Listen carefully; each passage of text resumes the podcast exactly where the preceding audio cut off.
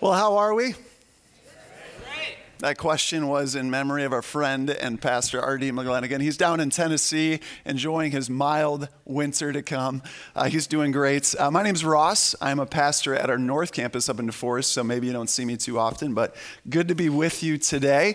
Uh, another question to kick off the service is what's been unexpected in your life over the past 11 months, this year so far? What's been unexpected in your life? Maybe it was a pregnancy out of the blue. It happens. Here we go. Uh, maybe it was a job change. 12 months ago, you weren't thinking you'd be where you are right now in the workplace. Totally different, unexpected.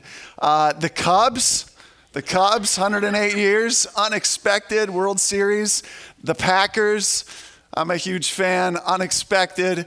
The election, the unexpected. I'm not going to go there, don't worry. Uh, but it's been unexpected in many ways this year. I'll give you a little bit of insight into my own life. Uh, about a year ago, uh, my wife and I found out we were pregnant. And by we, I mean her. It's weird when guys say that. Uh, so she's pregnant, and this past February, we go to the clinic. Uh, we're going to find out the sex. And uh, little backstory is I already have two girls four year old, two year old, two daughters. Love them, love playing with Barbies. It's the best. Got pink all over my house. I'm thinking, all right, here we go. We're probably having another girl. I guess statistically, it's more likely that you're going to have a third daughter, a little bit higher percentage than 50. Uh, and so I'm, I'm getting ready for it. So my wife and I get there. The doctor got jelly on the belly, starting to look. I'm like, here we go. It's going to be a girl. I'm already thinking of names. I got some picked out in my head. And then I see it, and it is right there. It's in view. It's a boy, unexpected really pumped having a boy. And then we got a picture of Little River. Uh, this is just a few days ago. I know, so cute. Uh, he was born on June 28th. Daughters love him, almost smother him all the time. He's digging it though. Uh, just a few weeks before that, my wife and I decide, you know what, life's going to get crazy for the rest of 2016 with Evan River. And so we're going on a baby moon, all right? So a baby moon is just like a honeymoon, except for not at all. Your wife's eight months pregnant and it's about two days instead of a week. But we're making the best out of it. It's going to be great. And so what we do is we book a bed and breakfast this great place down in Galena. Uh, and I'm pumped. I love planning trips, so I'm getting the best restaurants, figuring those out where we're going to go eat. Uh, I, I, get a tee time at a golf course locally. I'm saying I'm going to play a little golf. My wife's on board with it. This is going to be amazing. And so we end up uh, getting ready for this big trip. Night before, I get stuck with this stomach bug. Stomach flu wipes me out. Next morning, we're heading out to our trip. I'm queasy. I'm not feeling that great. And my wife's like, Do we want to do this? I'm like, Yes, we are making this happen. We got a sitter for our two kids. Let's go. Baby moon time. So she's driving the car down there. I'm just. I'm having a rough time. And then for the next two days, I'm in the bathroom half, half of this baby moon, and she's taking care of me, and she's like, What is happening? Unexpected. The trips sometimes in our lives. And we're in this series, we've been in this series for a few months now called The Unexpected, as we look at the journey of Abraham and Sarah in the Old Testament. And we see that initially, God comes to this guy named Abraham. And Abraham is in his 70s. He's lived a, a pretty long life so far, just doing his own thing, actually not even in connection with God whatsoever. And God, in his grace, says, Hey, Abraham, yeah, you guy who never talks to me, never knows anything about me. I'm going to call you out of your lands and go on this journey with me. And not only that, I'm going to make you and your family line down the road into this great, great, enormous thing that populates the whole planet. Look up at the stars in the sky. You see how many stars there are, Abraham? I'm going to actually make the earth greater in number than the stars you see in the sky. And Abraham's like, whoa, here we go. And so Abraham leaves with Sarah and they go on this journey. They go and they have these highs and they have these lows. And God unexpectedly just gives them grace upon grace upon grace, even when they blow it, even when they mess up, even when they make decisions that aren't in line with God. His grace is for them and not against them. And so that's a little bit of a backdrop as we head into Genesis chapter 21. So if you have a Bible, feel free to pull that out, maybe your, your iPhone, a tablet, something like that. We have Bibles in the back if you need one. Uh, so we're going to be in Genesis 21, and we're going to just go verse 1 through 21. So this is an intense story. We're going to be working our way through it this morning, so bear with me, stick with me, because there's some great truths that we're going to uncover as we go through this story. All right, verse 1, reading from the NIV here. Now the Lord was gracious to Sarah, as he had said. And as the Lord did for Sarah, the Lord did for Sarah what he had promised. Now, I think we need to pause here and just say, okay, what's happening even straight away in verse 1? It says, The Lord was gracious to Sarah. Everybody say that with me. The Lord was gracious to Sarah. If you have a pen or if you're on your phone, highlight was gracious. I think this is actually a really big deal. Why? Well, because the history behind Sarah and how she's already been acting with God. A few chapters before, you'll see that Sarah has, has a promise made to her by God that they're going to have Isaac, that they just need to be patient, that they just need to wait on God. And years go by. Years go by, and Sarah's like, I'm not getting any younger. Like, this isn't going to be working any longer soon. So we got to take matters into our own hands, God. I don't know if I could trust you. So, what we're going to do is we're going to have Hagar over here, this servant slave woman, come and hook up with my husband Abraham and we're going to just make this happen on our own. So, sure enough, they end up doing that and they have Ishmael. This is the plan B. This is saying, you know what, God, come on, seriously, I'm a type A personality. I don't have all day. Let's get this going. You know what? I'm just going to do it on my own. All right, Hagar, Abraham, we have Ishmael. So, already we see in the storyline that Sarah and Abraham together are choosing their own way before God's.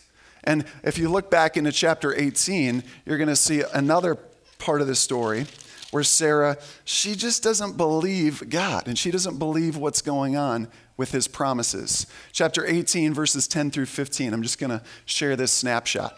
So the Abraham is talking to the Lord. Then the Lord said, I will surely return to you about this time next year. So it's been years and years and years of waiting for Isaac. And Sarah, your wife, will have a son, Isaac. Now, Sarah was listening at the entrance to the tent. She's in the backdrop behind him. Abraham and Sarah were already old and well advanced in years, and Sarah was past the age of childbearing. Now, this is an understatement, all right? They are old. So Sarah laughed to herself as she thought, After I am worn out and my master is old, will I now have this pleasure? Seriously, God, come on. Like, we already have Ishmael. We've taken care of this. Like, you don't need to do this. All right, I don't think this is going to really happen. She's laughing at God. Then the Lord said to Abraham, Why did Sarah laugh and say, Will I really have a child now that I am old? Is there is anything too hard for the Lord? If you have your pen, just underline that. Is anything too hard for the Lord? I will return to you at the appointed time next year, and Sarah will have a son. Verse 15, chapter 18. Sarah was afraid. So she lied and said, I did not laugh. But he said, Yes, yes. Sarah, yes, you did laugh. And so what do we see here? We see that Sarah is lying to cover up her sin, to cover up her disbelief in God. And this brings us to our biggest point of the message. If there's anything that you should walk away knowing, it's this this morning that God is faithful through our unfaithfulness. God is faithful. He is gracious in the midst of when we're unfaithful. When we say, God, we can figure this out on our own, we're going to do our own thing, we don't really need you. God, in His grace, still loves us, meets us where we're at. The Lord was gracious to Sarah. This is why this is such a big deal because you find yourself and I find myself in that story. I don't know about you, but the only things we're sharing in my life, the only things that I can really say, yes, I am proud of this. Yes, this is what my life is about, are the same things uh, that we experience in Genesis 21, where it says, Now the Lord was gracious to Sarah. Now the Lord was gracious to Ross in the midst of his brokenness, in the midst of just falling flat on his face, of trying to do his own thing, going his own way, the Lord was gracious to Ross. And maybe you find yourself here this morning and you're saying to yourself, Ross, you don't know me. Man, what I've done, you I shouldn't even be in this place right now. Like, it's going to just set ablaze with flames. Some people say that. And it's like, but do you understand the grace of God? Because I can't really fully explain it to you right now, but if you experience that, you'll know what I'm talking about. You'll know that it's greater than anything you can do to fall away from God. It's His grace. God is faithful even when we are unfaithful, even when we are faithless. Now let's keep going. Let's go to verse 2. Sarah became pregnant and bore a son to Abraham in his old age, at the very time God had promised him. I want us to pause again right here because there's some significant things actually happening, even the first two verses. Now, when we look through the Bible, especially I'm actually reading the Proverbs on my own right now, as I'm going through the Proverbs, I'm seeing phrases be repeated like all the time. And I'm thinking to myself, can't they get a little more creative and say some different words or things? They just keep saying the same phrases over and over again. You'll see that in the Psalms as well. And when that happens, there's actually a purpose, there's a significance of the repetition. It's kind of like if you send an email to somebody and it's important. What do you do? You, you bold some of what you're saying in the email and you highlight it or you underline it. And what the authors of Scripture would do when they really want to drive home a point is they would re emphasize the words and say things again and again and again. And in verse 1 and 2 of chapter 21, we see these phrases come out again and again. Verse 1 As he had said, the Lord did for Sarah what he had promised at the very time God had promised him. And so this is happening. Hey, Sarah, this is happening. We're having Isaac. I know you've gone your own way, you've done your plan B, but this is going to happen. Why? Because God promised it, and He is faithful. If God says it, bank on it, regardless of the circumstances. If God says it, Trust it, bank on it, put all of your weight and energy into it because it's gonna happen. And every time I decide, every time that I decide, you know what, this book is pretty old, like, come on. I'm, I'm more contemporary than this. I'm more modern. Like, I, I get life better than two, 3,000 years ago, the authors did at this time. Every time that I think that, that I am wiser than these 66 books, that's when the wounds come in my life. That's when the scars start to show up. That's when the pain and the brokenness starts to really reveal itself in my life. And those consequences are still with me today. Are still with you today for when we think we're wiser than this. Do we believe in God's promises? Let's keep going. Verse 3. Abraham gave gave the name Isaac to the, to the son Sarah bore him. When his son Isaac was eight days old, Abraham circumcised him as God commanded him. Abraham was a hundred years old when his son Isaac was born to him. All right, we just need to say, what the heck? I mean, this is craziness. 100 years old having a kid? Does anybody know a 100 year old, maybe? Like anybody? Maybe? No, I don't see any hands. All right. Okay, so Sarah was a little bit younger than Abraham, like 94, 95. All right, super young. And I'm thinking to myself, imagine having a baby at that age. That's craziness. All right, my grandma, actually my wife's grandma, she's 94. And she is in great shape for being 94. She really is. But she's moving real slow.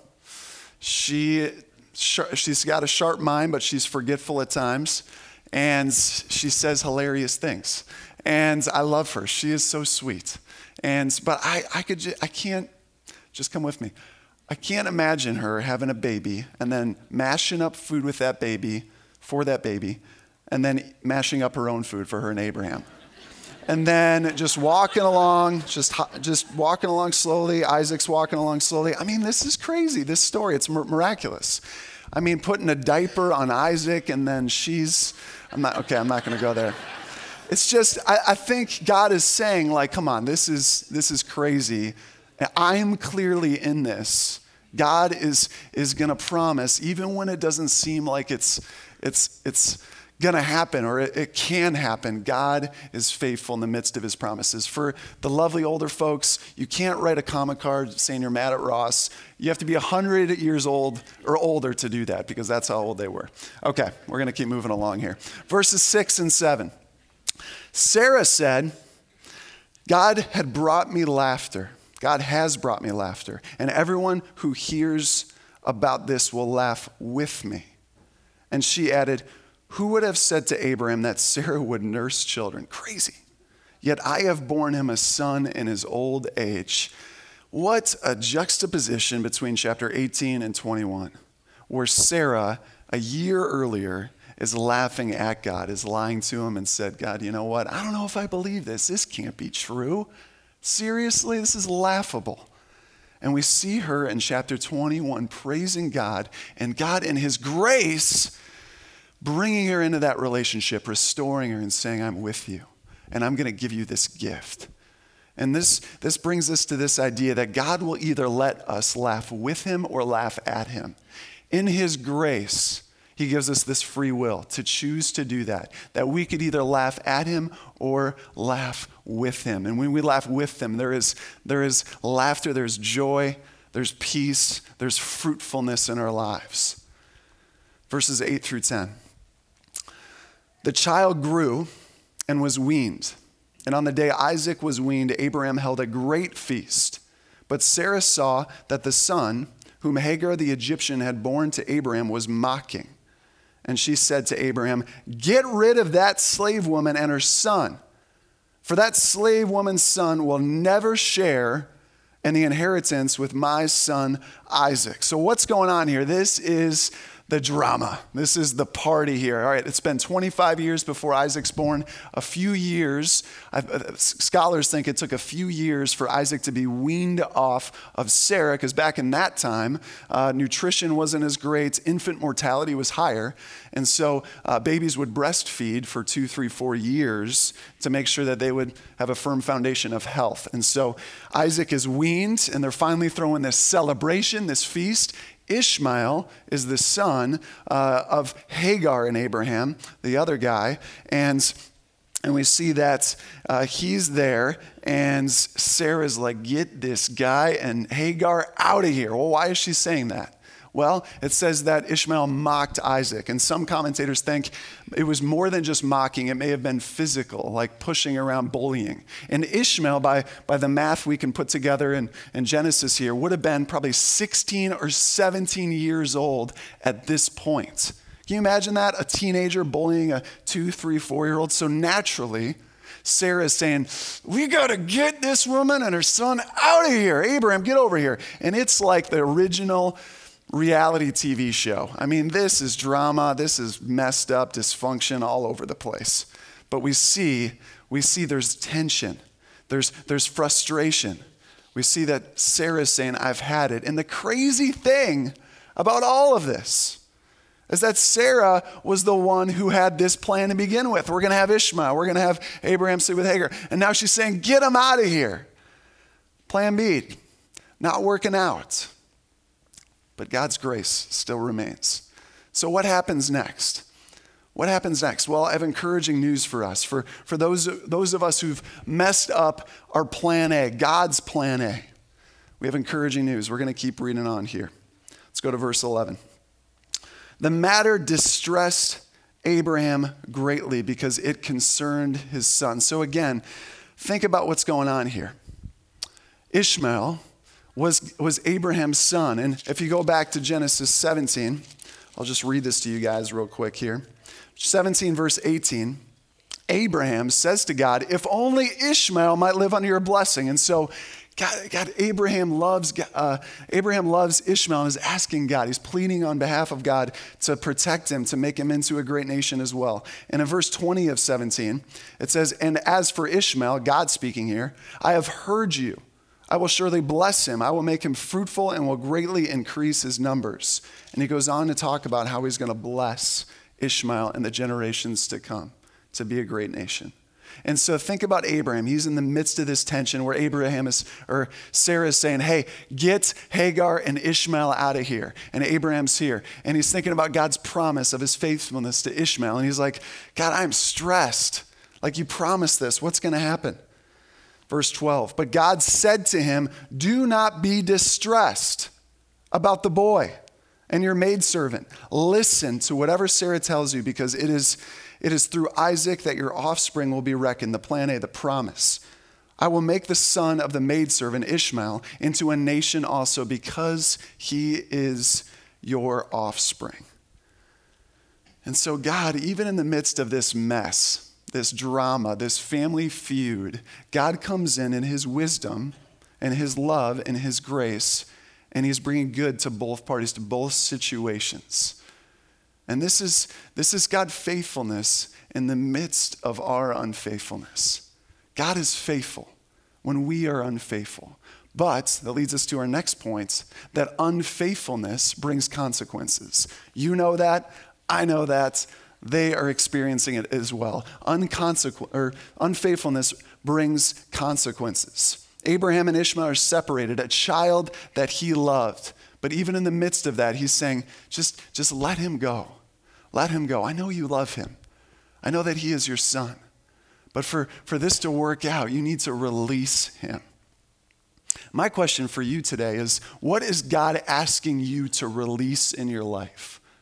Maybe it's a plan B. Maybe it's a good thing. Maybe it's a job you have where there's financial security, things are going pretty well, but you feel something stirring up inside of you that God wants you to move a different direction. And it's like, God, really? I don't know if I can release that. I don't know if I could do that. And, and you're wrestling, and there's stress, and there's a little bit of fear and anxiety. And maybe it's a relationship you're in right now where it's, it's good, but it's not godly.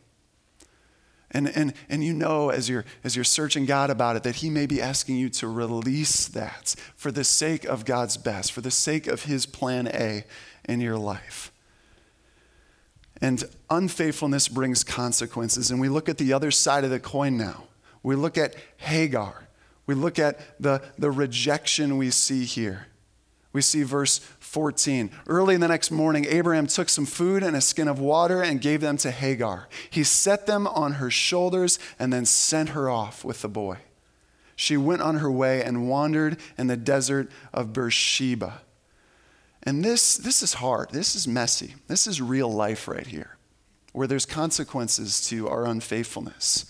And some of you have been in situations where you didn't deserve the consequences that came upon you. Maybe you were a kid and there was abuse and you didn't deserve that. No way did you deserve that. Or maybe it was a divorce that happened that just had a wake of pain that you felt in your life for the years to come. And you're saying, God, what the heck? Why did this have to happen to me? I, what, what do I do with this? Are you, are you here? Really? Are you here? Are you present with me? Are you faithful? And we're going to look at Hagar and her response here. It says, when the water, verse 15, when the water and the skin was gone, so they're in the desert, she put the boy under one of the bushes. Then she went off and sat down nearby, about a bow shot away. For she thought, I cannot watch the boy die. And as she sat there nearby, she began to sob. Just this place of despair, of thinking, God, what, why me? Like just, just a few days ago, we were on top of the world.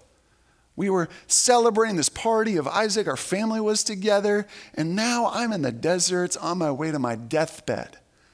And maybe you have been there. Maybe you're there now, where a few years ago the family was tight, your job was secure, and now there's brokenness. Now there's feels like it's just everything is going wrong. It's messed up and you feel like, God, what, how did this just happen to me? Where, where are you? And we see her, her, um, her response here, or God's response to her. Verse 17. God heard the boy crying. God is there. And the angel of God called to Hagar from heaven and said to her, What is the matter, Hagar?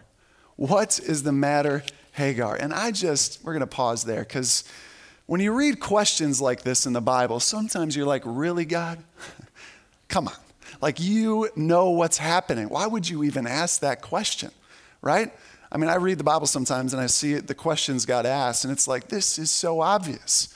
Reminds me of Jesus uh, in the New Testament, and he's walking down the street in Capernaum. He sees, he sees a blind guy sitting on the side of the road, and the guy's been blind for a long time. It's clear he's blind, and Jesus, he just looks him right in the, his blind eyes, and he says, What can I do for you? What can I do for you? And it's like, Jesus, just look, look in his eyes. Like, come on. You know, and, and so there's, there's depth, though. There's significance to this, these questions. They're not just these surface, obvious questions. And so, what's the context here? Why is God saying this question? Why is he asking this question to Hagar? Well, back in chapter 16, what happened with Hagar is she ran away. She was feeling uh, abused. She was feeling persecuted from Abraham and Sarah. She runs away. And God asks her a similar question. He says, Where have you come from and where are you going? back in chapter 16. And she tells God her problems.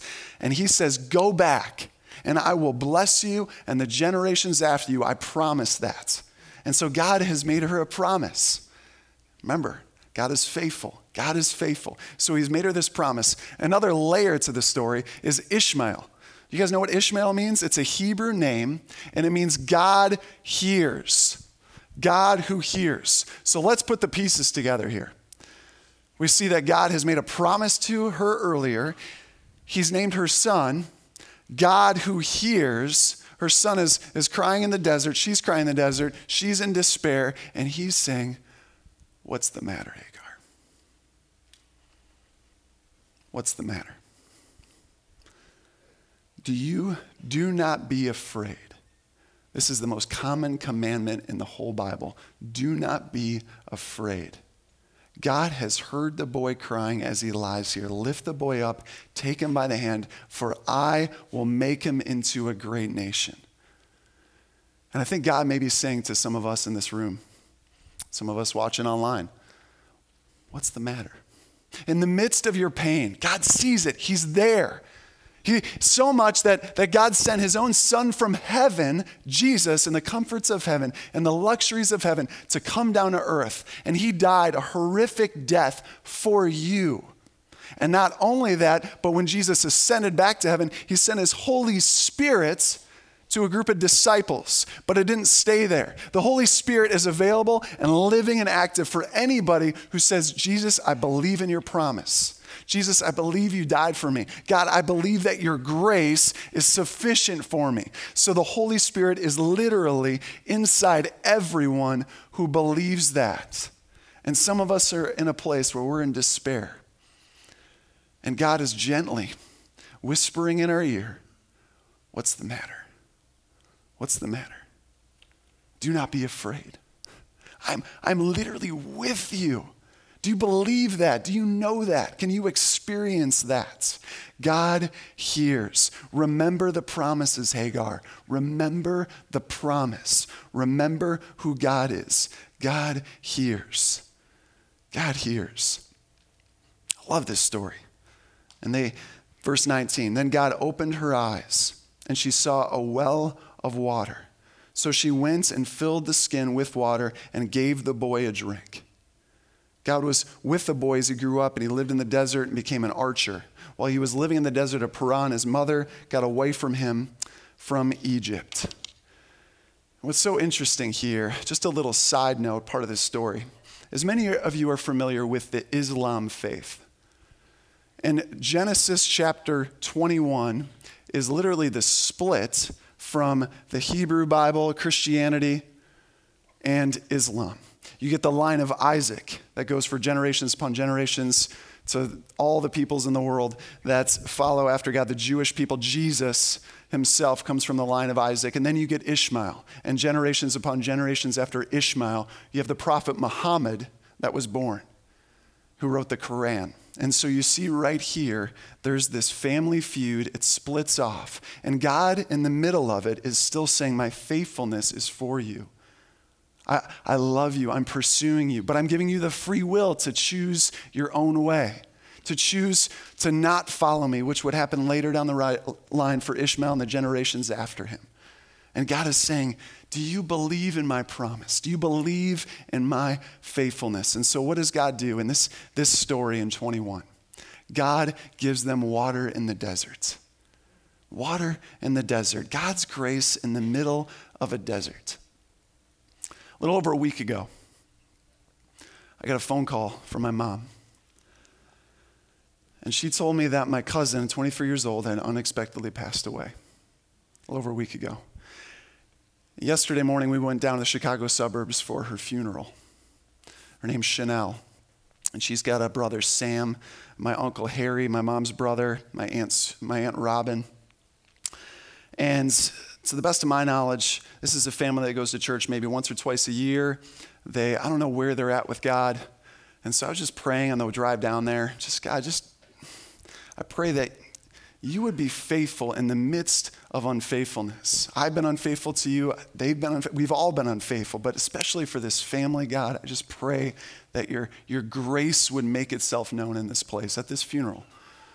And so, sure enough, we show up and my Aunt Robin stands up on stage and, and, and she starts talking about Chanel. And a few days earlier, out of the blue, Robin said she told her that her daughter Chanel had said she's just experienced peace with Jesus. And I had no idea this happened. Nobody knew this happened. And said that she, she started a relationship with him. And Robin just didn't even know what to do about that. She herself you know, I believe wasn't isn't following after God. So she's just like, I think that's good. I'm hopeful in that. And I'm like, yes, that is amazing. God's God's faithfulness in the midst of our unfaithfulness. And I'm praying right now for my extended family. They're, in, they're hurting. They're in a desert right now. And they're, they're thirsty. They're, they're looking for water. They're, they're scorched. And some of us are in that place where we're so thirsty. We've been trying all these things on our own, saying, God, I'm in despair. I'm trying this out. I'm trying that out. It just puts me in a deeper hole. I don't know where to go. And God's saying, let me be that living water for you. Let me be that water that satisfies because nothing else will. And I pray that my extended family, they would know that the best stories begin and they end with grace. My prayer is that you would walk out of this place this morning and say, the best stories that I can share with my kids, that I can share when I'm out and about with coworkers, wherever I am, are about God's grace, His ridiculous, lavish, surprising, audacious, and unexpected grace that it shows up and it rocks our worlds every single day. Some of us have been Christians for 20, 30 years, and we're just on pilot mode, coast. And God's saying, Do you believe in grace and what it can do in your life? Do you believe in the power of grace? Because it's not a one time deal. It is to begin with, but it's an everyday interaction, communal relationship with the living God and experiencing His grace. That's what it means to be filled up with living water. That's what it means. Jesus, He didn't say, go fix yourself. He said, It is finished. And some of us, talking to you guys in particular, some of us in the room, we like to climb the ladder. We like to, to figure this out on our own. God, I feel like I got to be here before we could connect. And God's saying, boom, I flipped down the ladder. It's only by grace that you could be in a communal relationship with me because you're never going to be good enough. And praise God for that. I'm not good enough. Every day, I need God's grace. This is the gospel. This is good news that God is faithful, forever faithful, in the midst of our brokenness, in the midst of our depravity, in our unfaithfulness. He says, I want you. He says, I love you. He says, My grace is for you, not against you. Would you, would you follow me? Our best stories begin and end with grace. Let's pray together. God, when we talk about grace, it feels inadequate because we can't fully wrap our minds around grace. It's not something we could put in a box, it's not something we could contain. It is, it is gentle, it is kind, it is ferocious, it is steadfast. And so I pray that anyone in this room who has not tasted your grace, I pray that you would, you would right now just speak to them in this moment. Just gently whisper in their ear that your grace is for them, even in unfaithfulness, even in brokenness, that they are loved by you. And that truth would stir up something in their soul. Something that says, God, forgive me. Forgive me for all of this, all of the past. God, in our humility, we pray that you would continue to break us so that you can make us whole again. And, and guys in particular I have a hard time with this and our pride. So I want to speak specifically to the men in this, this place right now. God, would you, would you show up right now in this space?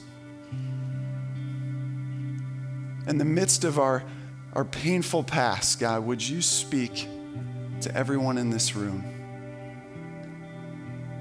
Speak grace, speak, speak mercy. Would the Spirit of the living God rest with us and fill us up, God? We are thirsty for you. So, Lord, as we leave this place, let us not just check this off as another Bible reading, a good sermon to hear, a nice time to connect as a church, but let us be fueled to go out into the world and to love those, especially at this time of, of Christmas. As people need this grace. Let us not keep it inside of us, but let it overflow to those in our lives. Lord, we love you and we praise you for our connection with you and the Spirit of the living God this morning. In Jesus' name, amen.